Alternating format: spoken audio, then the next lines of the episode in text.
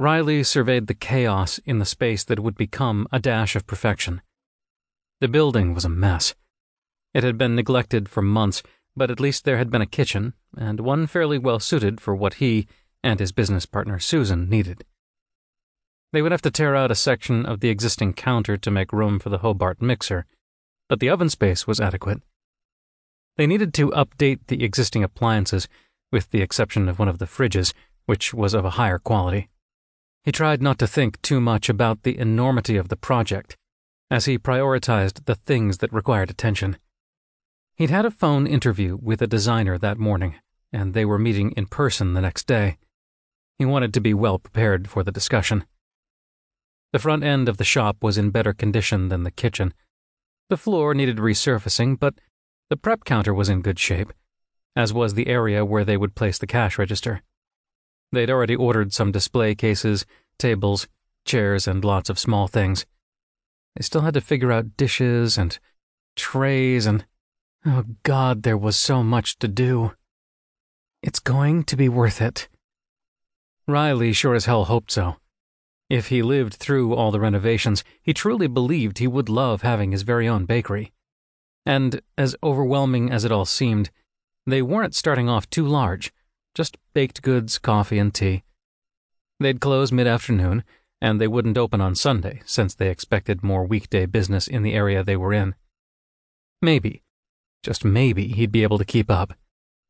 He'd promised Thorne he would continue to make time for them now they were going to be married in the midst of all this.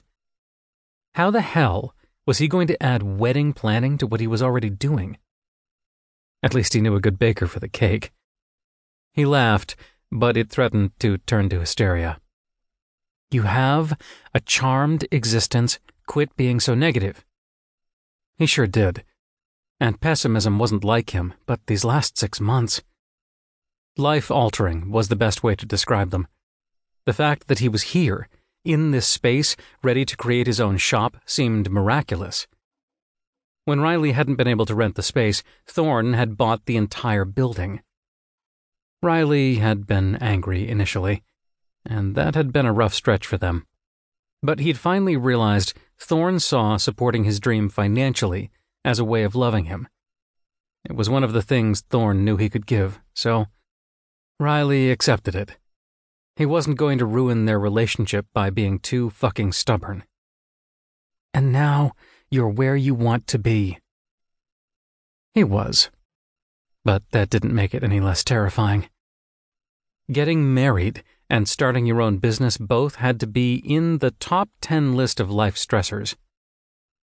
Riley leaned against the counter, resting his head in his hand and rereading through his renovation ideas, when a jingle startled him.